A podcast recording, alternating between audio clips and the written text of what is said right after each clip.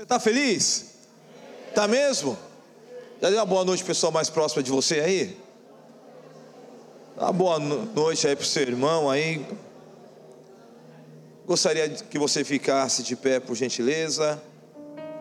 Abrisse sua Bíblia comigo, livro de 1 Samuel, capítulo 15. Livro de 1 Samuel, capítulo 15. O versículo de número 10. Você que trouxe sua Bíblia, abra comigo, por gentileza. 1 Samuel, capítulo 15. O versículo de número 10. Quem achou, diga amém.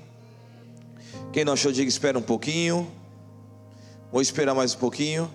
Livro de 1 Samuel, capítulo 10, ou capítulo 15, versículo de número 10. A palavra do Senhor diz assim: Então o Senhor falou a Samuel: Arrependo-me de ter constituído Saul rei, pois ele abandonou e não seguiu as minhas instruções. Samuel ficou irado e clamou ao Senhor toda aquela noite. De madrugada, Samuel foi ao encontro de Saul, mas disseram: Saul foi para Carmelo, onde ergueu um monumento em sua própria honra, e foi para Gilgal. E quando Samuel encontrou Saul, disse: O Senhor abençoe, segui as instruções do Senhor. Samuel, porém, perguntou: Então, que balido de ovelhas é esse que ouço aos meus próprios ouvidos? E que mugido de bois é esse que eu estou ouvindo? Respondeu Saul.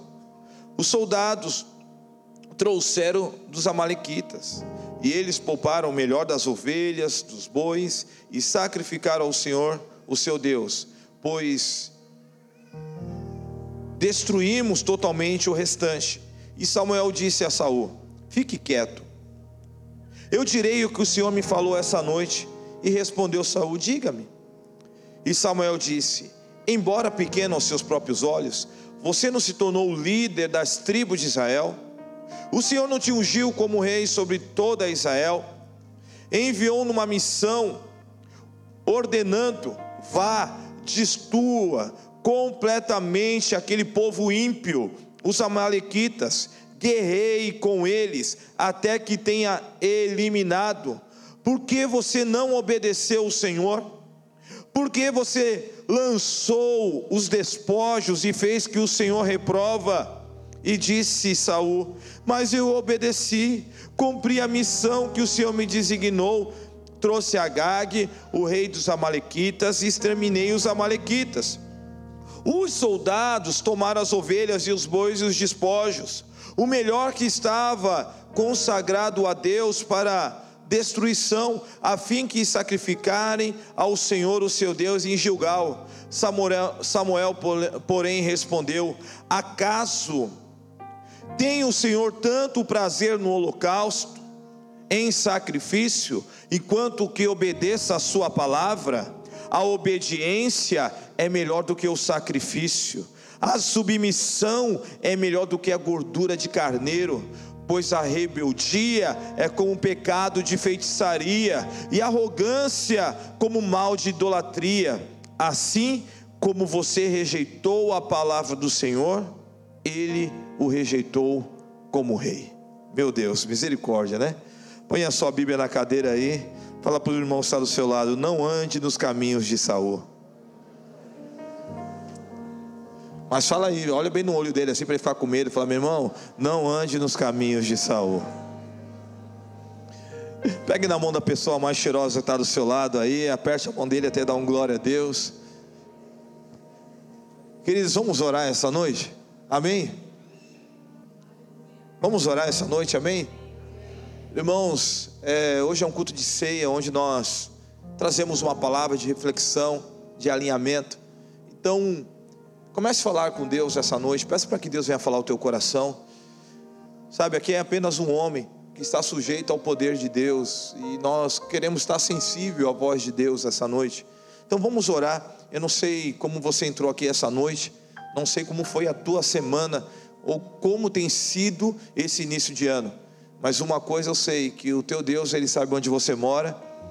Ele conhece a tua dor, ele conhece as tuas necessidades. Então vamos orar essa noite. Vamos clamar, peça para que Deus venha falar o teu coração, peça para que Deus venha falar no íntimo do teu coração, não aquilo que você quer ouvir, mas aquilo que você precisa ouvir. Amém? Vamos construir um ambiente aqui em nome de Jesus. Amém? Vamos orar, Pai, em nome de Jesus. Nós queremos te convidar essa noite, continua falando ao nosso coração, Senhor. Pai, o Senhor conhece as necessidades de todos aqui. E ó Deus, e a nossa oração essa noite é que o Senhor venha falar o nosso coração quebrando as cadeias, quebrando os grilhões, quebrando as amarras. Ó Pai, o Senhor conhece as necessidades. Então, Espírito Santo, restaura a força do cansado, levanta, Senhor, o caído, restaura a força daquele que está sem vigor. Espírito Santo de Deus, quebra as cadeias, quebra os grilhões, ó oh, Deus, sopra sobre esse lugar, Espírito Santo, enche esse lugar com a presença da tua glória, Senhor, nós repreendemos todo o mal, todo espírito maligno, todo espírito que não confessa o teu nome, que saia desse lugar agora, em nome de Jesus Cristo, nosso Senhor flua nesse lugar, tira toda frieza espiritual, toda apatia, toda dor, toda angústia. Ó oh, Espírito Santo de Deus, nós te convidamos, vem, toma o teu lugar. Espírito Santo aquece os corações, leva as mentes cativa a tua obediência, Senhor. Espírito Santo, quebra as cadeias quebra os grilhões. Ora canta lá macherianda lá massou de canta lá manava serianda lá maia. Ora che canta lá massou de canta lá manassou de canta lá ia. Espírito Santo de Deus, tira agora, Senhor, arranca agora dos corações o desespero, a angústia, a tristeza. Oh,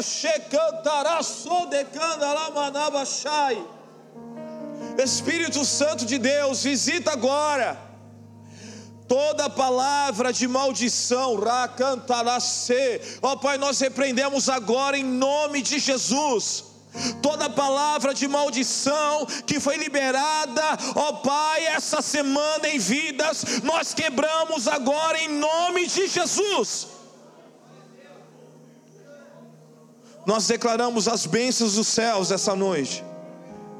Espírito Santo, vem, toma o teu lugar agora. Começa a trazer um alinhamento, Senhor. Começa a trazer conforto. Começa a trazer a tua paz em nome de Jesus. Nós queremos te louvar e te agradecer, para a glória de Deus Pai. Amém e amém. Você pode aplaudir ao Senhor Jesus. Aleluia. Glória a Deus. Você pode se assentar, por gentileza. Queridos, nesse ano de 2023, o Ministério Peniel, ele está navegando nós estamos navegando em uma palavra sobre o ano do júbilo. Quantos creem que nesse ano do júbilo você vai cantar muito aqui, meu irmão? Você vai celebrar muito o Senhor em nome de Jesus. Sabe, o júbilo é uma alegria extrema. O júbilo é uma alegria que não tem como você conter. E toda alegria, ela precisa ser cultivada. Toda alegria, ela precisa ser cuidada ela precisa ser regada, ela precisa ser vigiada, porque senão você pode perder a sua alegria, senão você pode perder o seu contentamento. Então, a alegria, ela precisa ser cultivada, ela precisa ser alinhada, protegida, ela precisa ser regada todos os dias. E culto de ceia, irmãos, como nós falamos, é um culto de alinhamento, é um culto de posicionamento, é um culto de reflexão. É onde nós trazemos uma palavra, onde o Espírito traz uma palavra de alinhamento aos nossos corações, de posicionamento, de reflexão de como nós estamos conduzindo a nossa vida. Olha aqui para mim, a Bíblia ela fala que na ceia é onde um homem faz um exame introspectivo, é um exame da alma, é aquilo que está aqui, aqui dentro.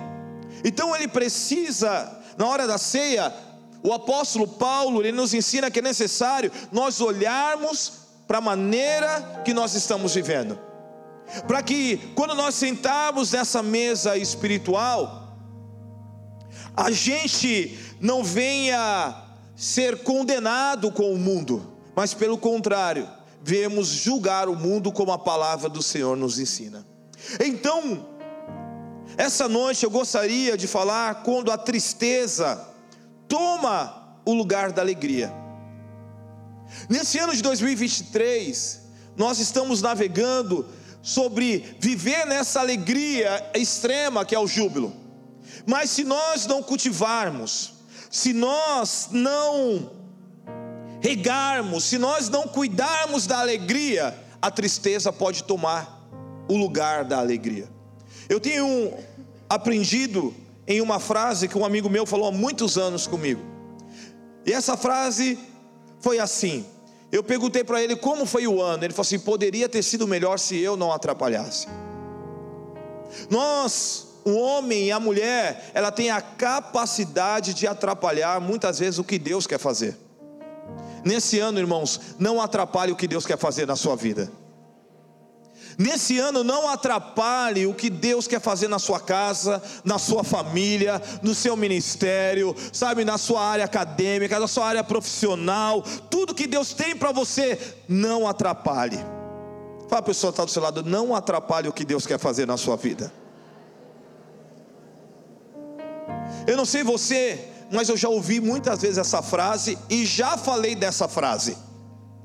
Tinha tudo para dar certo, mas deu errado. Você já ouviu essa frase aqui? Quantos já falaram essa frase? Falaram assim, rapaz, tinha tudo para dar certo. Esse casamento tinha tudo para dar certo. Casaram direitinho. Os filhos parecem filhos de capa de revista. Mas deu errado. Tinha tudo para dar certo. A família abençoada. O pai deu do melhor, mas foi para as drogas tinha tudo para dar certo, jogava bola, mas o caso das baladas azedou tudo. Tinha tudo para dar certo, mas deu errado. Hoje eu gostaria de compartilhar com a amada igreja a história de um homem que tinha tudo para dar certo. Tinha tudo para dar certo. A sua história seria jubilada por todos. A sua história ia ser lembrada por, por gerações e gerações. Tinha tudo para dar certo, mas a sua história gerou tristeza, amargura e a morte. Tinha tudo para dar certo. Eu gostaria de falar essa noite da história do rei Saul. Rei Saul, irmão, foi o primeiro rei de Israel. Ele foi o filho de Quis e pertencia à tribo de Benjamim. Saul, ele foi escolhido como rei dos israelitas quando eles pediam pela monarquia. Naquela época, os reis, havia muitos reis de outros povos vizinhos. O povo de Israel, ele era reinado pelo próprio Deus. Mas Israel fica com inveja, irmão. Que ele olha para os amalequitas, olha para os amorreus, olha para os filisteus, olha para tantos dos zeus que a Bíblia fala, e cada um tinha os seus reis. E ele falou assim: Nós queremos um rei. Então o povo começou a pedir pela monarquia: queremos um rei, queremos um rei, queremos um rei. E Deus assim levanta Saul. O nome Saul significa pedido. Pedido. Mas alguns teólogos dizem no original dessa esse nome Saul, ele significa Shaul, que interpreta-se como um pedido de Deus. Então, o nome de Saul era um nome que significava um pedido de Deus. O povo pediu e veio Saul. Saul foi uma resposta para uma geração. Você é uma resposta para uma geração, irmãos. Amém? Amém ou não amém? Você é uma resposta para uma geração. E aí agora você vê Saul, um escolhido por Deus, um pedido de Deus, uma resposta de oração. E você começa a ver, Saul aparece na narrativa bíblica, que era um jovem camponês, lá da cidade de Gibeá de Benjamim. Era um jovem camponês, cuidava do campo. Era um rapaz matuto. Era um rapaz que estava lá no meio do mato. Cuidando lá, camponês, cuidando das ovelhinhas, cuidando do, dos vegetais, cuidando ali das coisas. Né, no livro de 1 Samuel, capítulo 9, versículo 2, também a narrativa fala que ele era um homem de físico imponente, era mais famoso entre os israelitas. Olha só. O camarada o camponês que veio para a cidade grande se torna um bonitão. Essa era a narrativa. A Bíblia fala que ele era um homem tão grande que ele olhava todos os homens de Israel por cima do ombro. Olha que snob. Beijinho no ombro começou com Saul, irmão. Ele olhava todo mundo pelo ombro. Era um homem bonito, era um homem de boa aparência, imponente. Sabe aquela pessoa quando chega fala, rapaz, era o cara que parava. Sabe aquele cara parado que passa aquele perfume que fala assim. Hum. As irmãs solteiras, né? Os casados já fica tranquilo aí. As casadas aí, segura. Mas sabe quando chega assim e fala assim: Eita, Saul, hein? Esse era o Saul, irmãos. E a Bíblia fala que na narrativa bíblica, na história dele, ele era um homem valente e corajoso. Olha só, era um homem que era um camponês, valente, corajoso, bonito, com um legado, um pedido de Deus. Olha só, esse era a história de Saul, até que começa a entrar o profético na vida dele. Agora Deus começa a olhar para ele diferente. Agora entra o chamado de Deus na vida dele. Agora entra o chamado do Senhor e diz que as jumentas do seu pai se perdem. E Saul vai procurar. E no meio do caminho ele encontra quem? Samuel. Samuel estava guardando ele. Meu irmão, o profeta de Deus ele sempre está aguardando a, a quem deve liberar uma palavra. O profeta só aguardando. Quando ele chega para falar com Samuel, ele pega lá umas ofertas para levar para o homem de Deus. E quando chega, Samuel fala assim: Ó, fica tranquilo que as ovelhas já foram achadas. Mas vem aqui, que a partir de hoje você vai ser ungido um novo rei de Israel. Já pensou, irmão? O camponês rapaz bonito, corajoso, valente, onde ninguém está vendo, agora ele é ungido um novo rei de Israel. Então assim, olha, Deus escolheu você. Agora você vai ser o rei de Israel. Samuel começa a profetizar na vida dele em Zuf, na terra de Zuf, fala: "Olha, Deus tem uma, algo na sua vida, e para você entender que Deus tem algo na sua vida, quando você voltar, você vai encontrar pessoas na porta, você vai ver pessoas louvando a Deus, você vai ser cheio do Espírito Santo, e as pessoas vão ver que isso que aconteceu aqui no secreto vai ser recompensado publicamente. Meu irmão, nesse ano de 2023, ame o secreto. Nesse ano de 2023, no ano do júbilo, ame estar a sós com Deus, porque tudo que você faz no secreto, Deus vai te recompensar de forma pública. Aquilo que aconteceu no secreto agora, em 1 Samuel capítulo 9, do versículo 10 a 25, você vai ver isso. O chamado de Saul se torna público. O homem que começa a receber palavras proféticas, o homem que começa a ser conduzido pelo Espírito de Deus, Deus começa a alinhar ele para um propósito. Depois desse acontecimento, meu irmão, a habilidade como líder e como guerreiro se torna absurda na vida de Saul.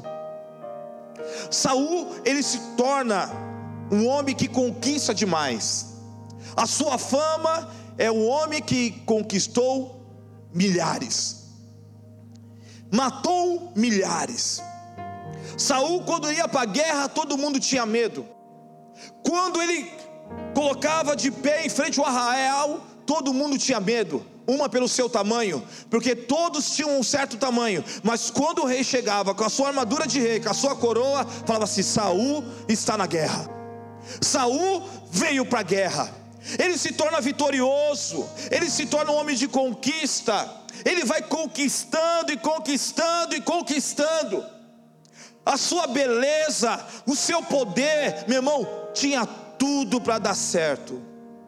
Porém, os seus erros foram sufici suficientemente graves para manchar drasticamente o seu governo. Esse homem diz a narrativa bíblica sobre a biografia de Saul que foi possível apenas três grandes erros cometidos para destruir a vida de Saul. Três grandes erros acabou com a sua história. Um homem que tinha tudo para dar certo. Um homem que a sua história ia ser lembrada até hoje de uma forma vitoriosa, mas era lembrada de um homem que tinha tudo para dar certo e foi errado. O primeiro erro de Saul foi tentar usurpar o ofício sacerdotal. Para a pessoa estar do seu lado, não usurpe um ofício que não é seu.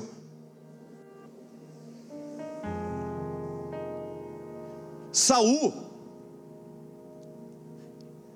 no meio da batalha, no meio da guerra contra os filisteus, Saul mostra impaciente, ansioso e ele ofereceu um sacrifício em Gilgal.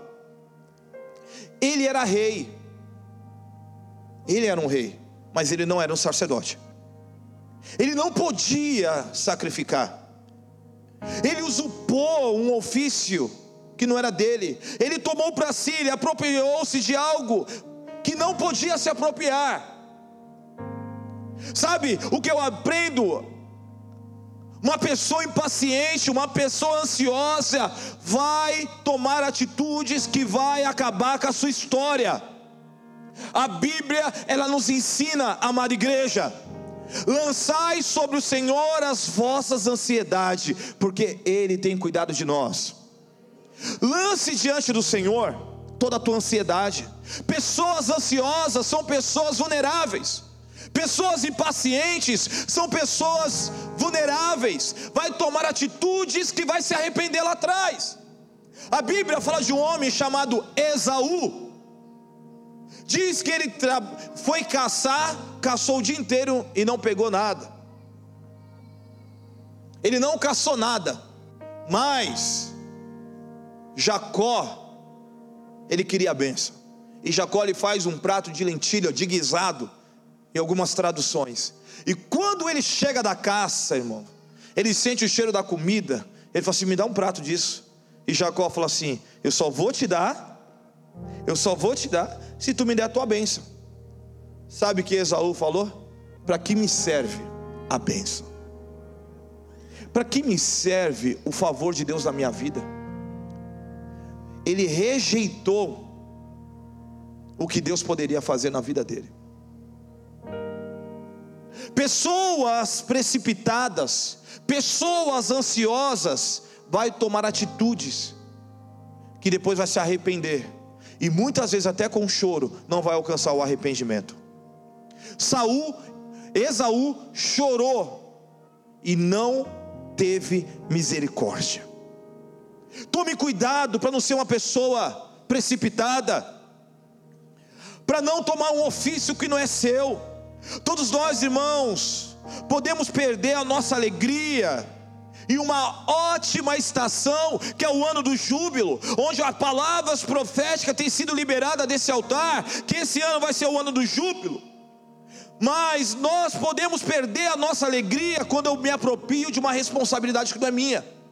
Você precisa entender que você tem uma responsabilidade, mas tem outras responsabilidades que não cabem a você. E para Saul não cabia sacrificar. Não cabia a ele sacrificar. A desobediência de Saul foi o fator principal da sua alegria ir embora. Toda desobediência vai fazer a alegria ir embora. Meu irmão, obedeça a palavra de Deus. Obedeça as escrituras sagradas. Você que está com a sua Bíblia aberta, abra comigo por gentileza em Efésios capítulo 4, versículo 30. Efésios 4:30. A Bíblia, ela nos ensina assim: não e não entristeçais o espírito santo de Deus, no qual estáis selados pelo dia da redenção. Toda amargura e ira, cólera, gritaria, blasfêmia, toda malícia, seja tirada dentre vós. Antes, sede uns para com os outros benignos, misericordiosos, perdoando uns aos outros, como também Deus nos perdoou em Cristo. Sabe quando perco a alegria, irmãos? Quando entristeço o Espírito Santo. Tome cuidado para não entristecer o Espírito Santo. A desobediência faz eu entristecer o Espírito Santo. E como eu entristeço o Espírito Santo? Olha o que o texto diz: toda amargura. Crente, tira a amargura do teu coração. Ei, psiu, tira a amargura do teu coração. Tira a amargura. Tem quantos crentes amargurado, amargurado porque o marido falou alguma coisa, a mulher falou alguma coisa, porque o filho fez um negócio. Tira a amargura do teu coração. Tem gente que está levando a amargura para o resto da sua vida, por um episódio que aconteceu. Algo aconteceu, você está levando aquilo para o resto da sua vida. A Bíblia fala de uma mulher a esposa de Elimeleque, diz que esse homem sai de Belém e vai para a terra do pão, que é Mo... sai de Belém, que é a terra do pão, vai para Moabe, que é a terra dos inimigos. E diz que essa mulher, irmãos, ela perde lá Malom, Quilion e Elimeleque, os seus dois filhos e o seu marido, ao ponto que ela troca o seu nome. Agora ela põe o nome dela de Mara que significa amarga. Porque um episódio da sua vida, ela trouxe para a vida toda, mas essa mulher ela não sabia o que Deus estava reservando para ela, ela ia, ela ia fazer parte da descendência de Jesus Cristo. Sabe o que eu quero falar para você? Um episódio que você viveu de tristeza, de, amargura, não destine o teu futuro.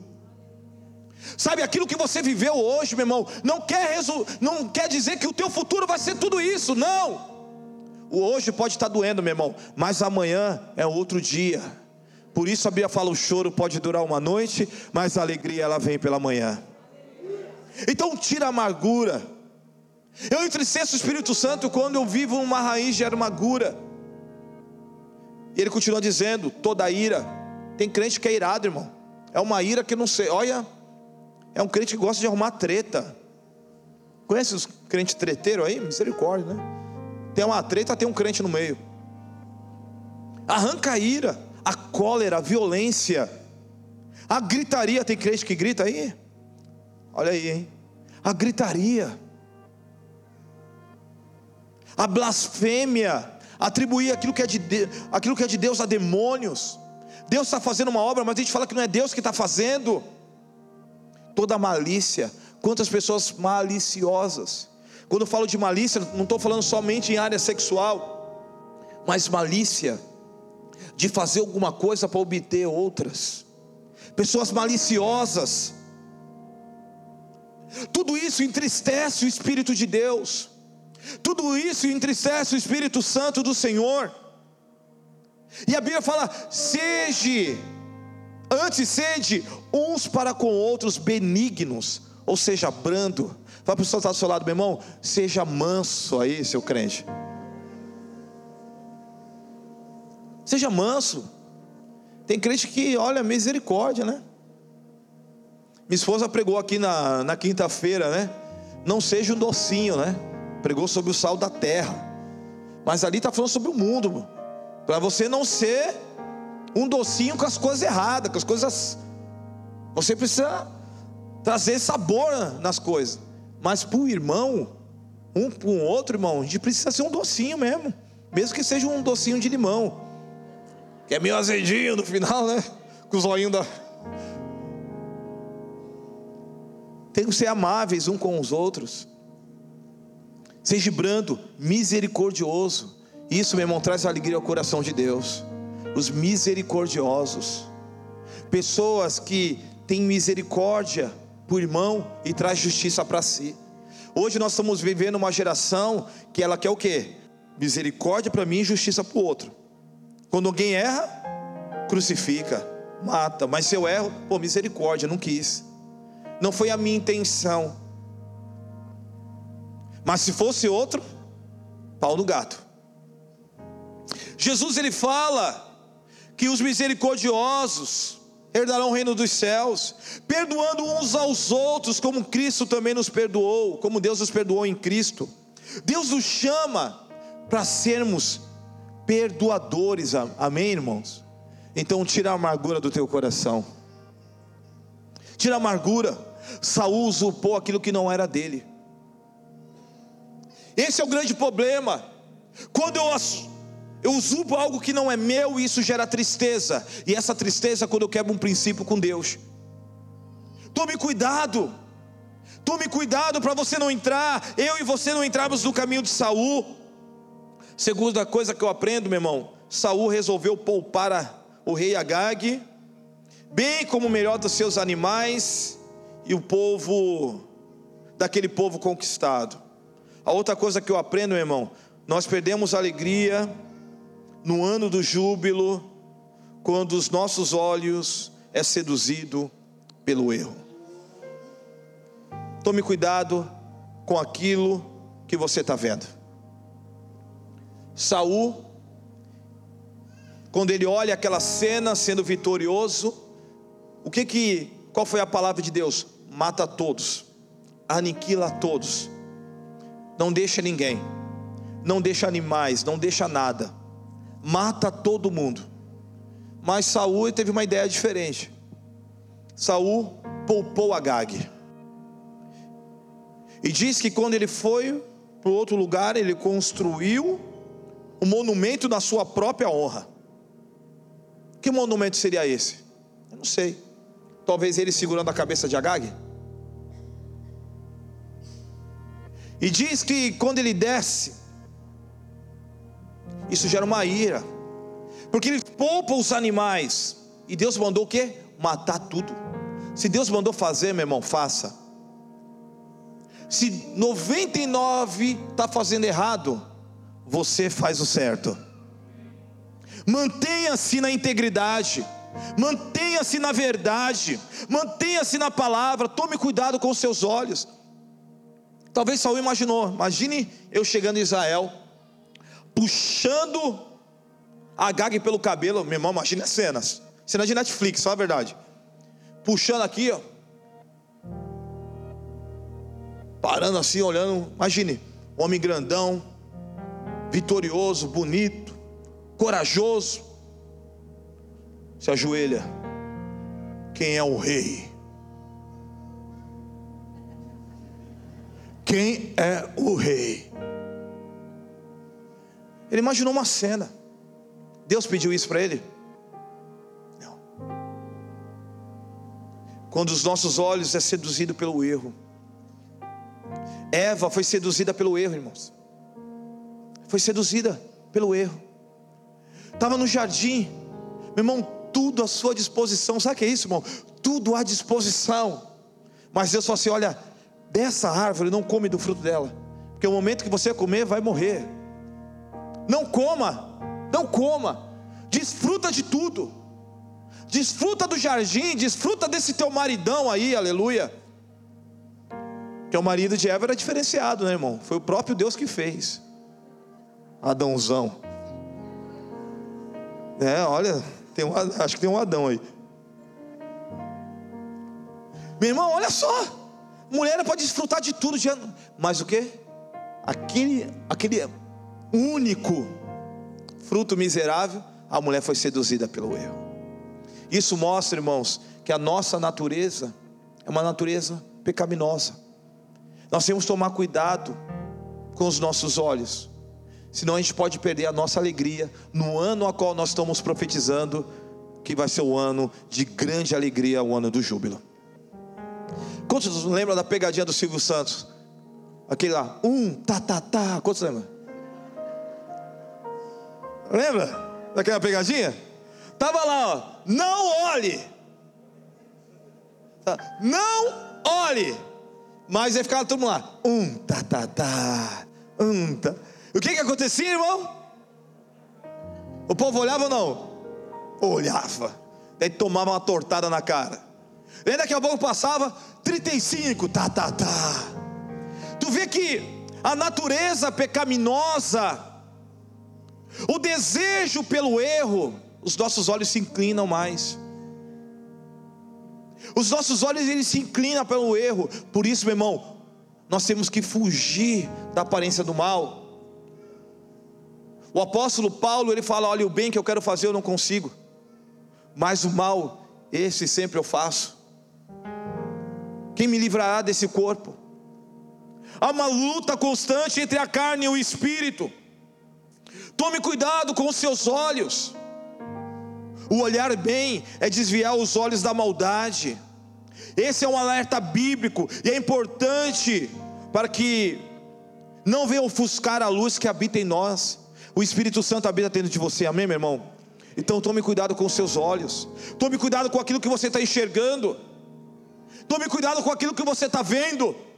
Saul foi seduzido pelo erro. Olha, eu vou fazer uma cena maravilhosa aqui. Vou pegar os melhores animais.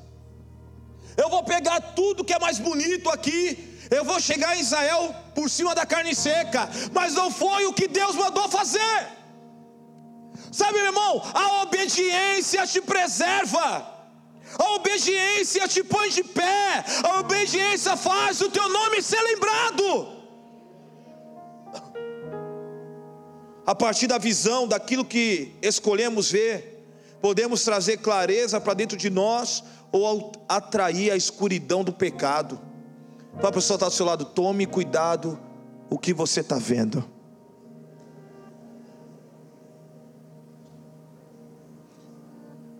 Quantas pessoas presas na pornografia? Tome cuidado. Tome cuidado com os grupos a qual você participa pelos vídeos ao qual você recebe.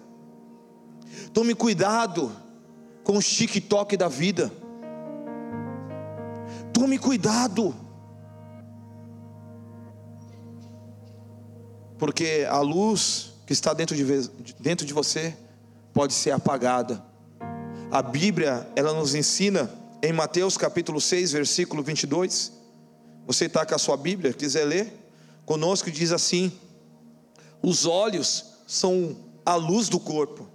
Se os seus olhos forem bons, todo o teu corpo será cheio de luz. Mas se os seus olhos forem maus, todo o seu corpo será cheio de trevas. Portanto, se a luz que está dentro de Portanto, se a luz que está dentro de você são trevas, que tremenda trevas são. Olha que Jesus está falando. Os nossos olhos é a luz do nosso corpo. Se os nossos olhos for bom, todo o nosso corpo vai ser bom. Mas se a gente olhar aqui dentro vai ser a pior treva que existe. Saul olhou que não deveria olhar. O Salmo 119, versículo 37 diz: Desvia os meus olhos das coisas inúteis, faz-me viver os caminhos que traçaste meu irmão, essa tem que ser a nossa oração no ano de 2023. Amém, igreja? Essa tem que ser a nossa oração. Senhor, desvia os meus olhos das coisas inúteis, dos Big Brother da vida. Para de ver coisas que não agradam a Deus. Para de ver coisas que não edificam a sua vida. Ah, mas ali tem uma pessoa que eu sigo. Meu irmão, Jesus tinha muita gente que seguia Jesus e foi eles que pediram para crucificar. Tome cuidado. Tome cuidado do que você está vendo. Dizia os meus olhos das coisas inúteis. Faz-me viver nos caminhos que traçaste. Meu irmão, Deus tem um caminho de vida para você. Deus tem um caminho de prosperidade para você. Deus tem um caminho de bênção para tua casa, para tua família, para os teus filhos, em nome de Jesus. Tome cuidado. Saul poupou Agag e os seus gados e achou que ia dar bem. E Samuel já chega para ele e fala: Eis que melhor, eis que o melhor é obedecer do que sacrificar. A obediência vai acima do sacrifício. Olha que ele falou assim: Olha, Eu poupei os gados para sacrificar o Senhor vosso Deus. Olha o coração de Saul. Olha o coração de Davi. Quando Deus pediu uma oferta para ele, o que que Saul, que que Davi falou? Não vou oferecer algo a Deus que não me custe nada. Saul pegou os bois dos inimigos para poder sacrificar. Davi falou assim: Eu não vou sacrificar se eu não pagar. Araúna falou assim: Rei, tem tudo aí, rei. Tá tudo aí. Tem os bois, tem aqui madeira, tem um campo, pode sacrificar. Davi, rei, não vou sacrificar algo a meu Deus que não me custe algo. Saul queria pegar os animais que eram consagrados a outros deuses, amaldiçoado para oferecer a Deus. Meu Deus, que cegueira espiritual, que ignorância espiritual. Tome cuidado. A obediência é melhor do que sacrifício, porque antes de Deus aceitar aquilo que você entrega, Deus vai ver a intenção do coração. Qual é a intenção do teu coração quando você oferta?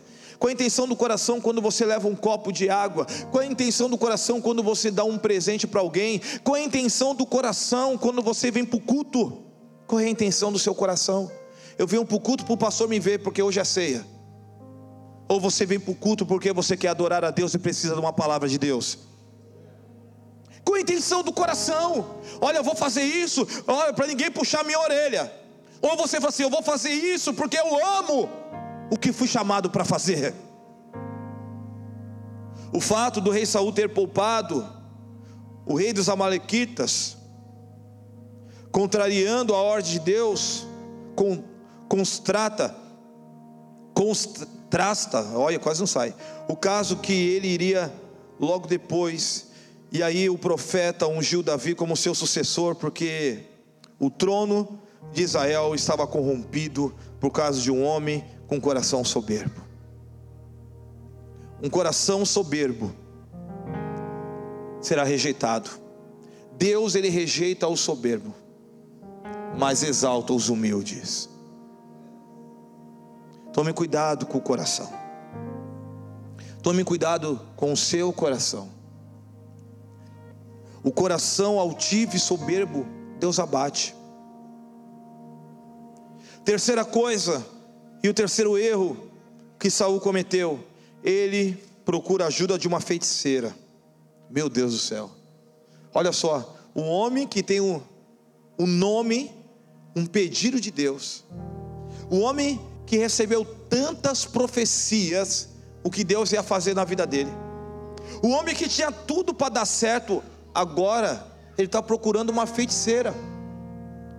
O pecado, ele pode te levar mais longe do que você imagina e tornar-se mais caro do que você pode pagar. Não brinque com o pecado. Esse homem ficou tão desesperado que ele procurava uma mensagem de esperança antes da batalha. Ele procurava uma palavra de esperança, porque o Espírito não estava mais sobre ele. Deus parou de falar com ele. Ele foi rejeitado por Deus. Quando Jesus vem a um cego, Bartimeu, no meio do caminho, que ele grita: Jesus, filho de Davi, tem misericórdia de mim. Se Saul tivesse obedecido, seria Jesus, filho de Saul, tem misericórdia de mim. Todo legado foi quebrado por causa da desobediência. Deixa de ser um religioso, deixa de ser uma religiosa. Nesse ano do júbilo, fuja do caminho de Saul. A ausência da visão é uma dificuldade grave, mas pior é a cegueira do que a cegueira física, é a cegueira espiritual. A cegueira espiritual fez ele apostatar. Ele negou a fé. Sabe o que é isso? Ele negou as suas crenças. Ele negou o seu Deus. Ele foi procurar uma feiticeira, uma mulher que fala com os mortos. O nosso Deus não é um Deus de morto, o nosso Deus é um Deus dos vivos. Ele ouve. A Bíblia fala que os seus braços estão estendidos para que não possa nos abençoar. O nosso Deus é um Deus bom em todo tempo, mas a obediência fez esse homem negar a fé. Quantos crentes têm negado a fé nos dias de hoje? Porque desobedece, quer fazer do seu jeito, quer fazer da sua maneira, quer fazer da sua forma, meu irmão, não é da sua forma, não é da sua maneira, é da maneira de Deus. O meu jeito, as minhas maneiras, vai desagradar a Deus. Por isso eu tenho que me mover no espírito. Por isso eu tenho que me mover na palavra. Saul negou a fé. Sabe quando nós negamos a fé, irmãos? Quando eu não cuido da minha família. 1 Timóteo 5,8 diz: Aquele que não cuida da sua família é pior que um descrente, negou a fé. Cadê os pais que estão aqui? Dão glória a Deus. Você, pai, cuida dos seus filhos, cuida dele. Veja o que teus filhos estão vendo. Participe daquilo que eles estão vendo. Leia. Ai, meus filhos têm que ter a sua privacidade. Privacidade é uma bexiga. Dentro da minha casa, quem manda sou eu, eu que pago conta. Ah, ele está lá trancado no quarto. Mete o pé, filho. Tira a chave da porta. Uma vez uma filha minha falou assim: Nossa, acabou meu perfume. Por isso eu pego da mãe. Eu falei: Tu não vai pegar da mãe, porque esse perfume eu comprei para sua mãe, que eu quero sentir o cheirinho só nela. Não vai comprar, porque esse perfume é da sua mãe. Ela, por que você não compra para mim? Porque eu não quero. Se quiser comprar perfume, trabalha. Está com 18 anos?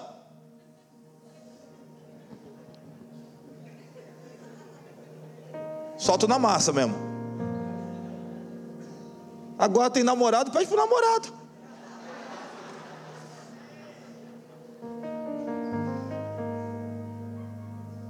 Quer beijar na boca e ainda quer que eu fico pagando as contas? Se vira.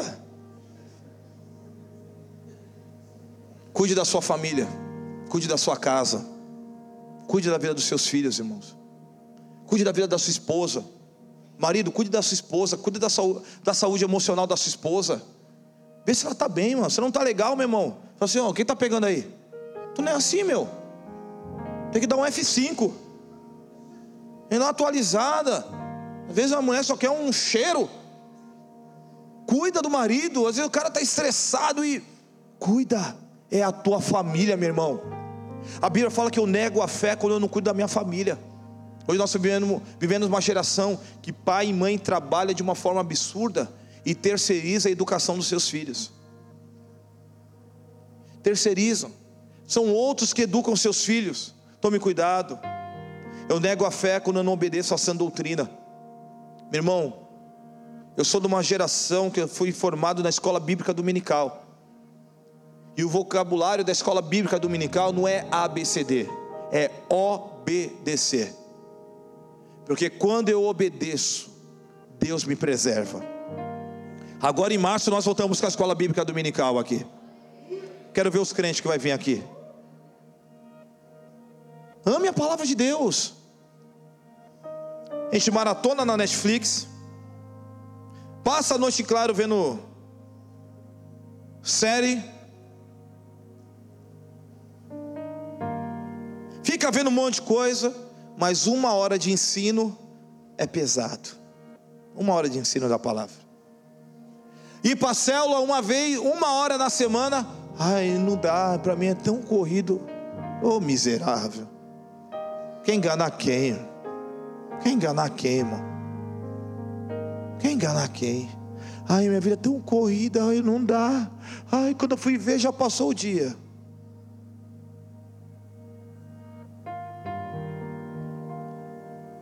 Cuidado para que no ano do júbilo você não venha perder a alegria. Eu nego a fé quando eu não me importo com o meu chamado. Você tem um chamado de Deus, amém, igreja? Por isso o ministério Peniel é chamado ministério Peniel, porque nós entendemos que cada um aqui tem um ministério. Você foi chamado por Deus, e você tem que entender que aquilo que você foi chamado por Deus é mais importante do que aquilo que você faz de forma acadêmica ou profissional. Por quê? Porque o meu chamado, aquilo que eu fui chamado por Deus, é aquilo que vai me conduzir a cumprir os seus propósitos ao caminho da eternidade. Amém ou não amém? Então, eu deixo de cumprir o meu chamado para exercer outras coisas. Eu já contei a história aqui quando uma vez eu fui no CT do Santos e eu vi o jogador Ricardo Oliveira jogando, lá treinando, e ali todo mundo chamava ele de pastor. Pastor, toca a bola, passou, boa, passou, e pastor, e, e, era todo mundo, não era só os jogadores, mas era a comissão técnica, era a segurança, era, o, era todo mundo. Eu falei, rapaz, e Deus começou a falar comigo. Porque ele foi contratado, irmãos, não para ser um pastor no meio do, do time. Ele foi contratado para ser o camisa 9. Mas o seu chamado era tão evidente nele que as pessoas não chamavam ele de camisa 9, chamavam ele de pastor. Ele pregava toda hora? Não. Ele ficava lendo a Bíblia toda hora para todo mundo? Não mas a sua postura, a sua conduta era como sal. Então, era como um farol que as pessoas olhavam para ele e sabia que através dele poderia encontrar refúgio tinha a palavra de esperança. Meu irmão, não fuja do seu chamado. Você pode ser um jogador de futebol, você pode ser um empresário, você pode ser uma empresária, você pode ser uma, uma empregada doméstica, você pode trabalhar em qualquer área que seja da sociedade, mas cumpra o seu chamado. Eu nego a fé quando eu não faço aquilo que Deus mandou eu fazer como cristão. Eu trabalhava na indústria e as pessoas só me conheciam como irmão lá. A Raquel ligava e falou assim: Eu queria falar com o Rogério. Quem é Rogério? Não sei quem é. O irmão, ah, o irmão, sei quem é. E eu era o irmão mais esquisito perto daqueles irmãos. Porque os irmãos que iam lá, eu trabalhava na indústria, em Cubatão, os caras iam de terno e gravata trabalhar. E eu tinha um cabelo enrolado até aqui, irmão. Brinco nas duas orelhas, orelha, tiara. Quando eu entrava nas minhas loucuras de propósito, a barba até aqui, parecia um doido. Mas o que a Bíblia fala, irmãos? Que a árvore é conhecida pelo fruto, não é pelas suas folhagens. Cumpra o seu chamado, exerça o seu chamado. Quantos cristãos têm perdido a alegria porque, e têm negado a fé porque quebrou princípios de Deus? Deus nos chamou para exercer a sua obra, amém, igreja? Deus chamou para nos exercer o seu ministério, o ministério da redenção, pregando o evangelho. Quando a tristeza toma o lugar do júbilo, é quando eu começo a seguir os passos de Saul. Cuidado para que nesse ano da alegria, o ano ao qual nós estamos profetizando, que vai ser um ano de extrema alegria, nós vamos perder a nossa alegria, porque entramos em caminhos que Deus não mandou a gente entrar. Tome cuidado com os seus olhos. Tome cuidado para você não negar a sua fé. Tome cuidado para você não assumir um papel que Deus não mandou você assumir. Nós precisamos entender o que Deus chamou para a gente ser. Nós precisamos entender o que Deus chamou a gente para essa temporada. Então, amada igreja, que Deus nos livre, que Deus nos guarde. Eu quero profetizar na sua vida que esse ano seja um ano abençoado na sua casa. Um ano de grande favor. O meu desejo como pastor dessa igreja, que esse ano, meu irmão, você venha fazer muitas viagens com a sua família. Que Deus possa te dar promoções no seu trabalho. Que Deus possa mudar a tua história, abençoar o teu casamento, que o teu marido, aquele coração duro, venha aqui na igreja, dobra o joelho e chora que nem um, uma criança recém-nascida aqui. Esse é o meu desejo do meu coração. Aquela mulher rinchosa, ela vem aqui chorando, pedindo perdão, e o marido fala: oh, glória. Deus quebrou essa, essa mulher esse é o desejo do meu coração, irmãos, como pastor dessa igreja. Meu desejo que aquele, quando a gente entrar ali, a gente vê o nosso teto com as florzinhas, meu irmão, aquilo vem estar tudo florido até o final do ano. Porque cada, cada florzinha daquela ali é uma resposta de oração do que aquilo que Deus está fazendo na sua vida. Esse é o desejo do meu coração. Mas para isso a gente tem que tomar cuidado. Para isso a gente tem que vigiar a nossa alegria. Para isso nós temos que cuidar dela. Para que esse ano da alegria não venha a ser um ano de tristeza. Que a gente não venha atrapalhar aquilo que Deus quer fazer na nossa vida nesse ano. Amém? Que Deus nos abençoe e nos guarde. E que faça resplandecer o seu rosto sobre nós. Que Ele tenha misericórdia e nós nos abençoe. Amém? Fique de pé. Quero orar com você.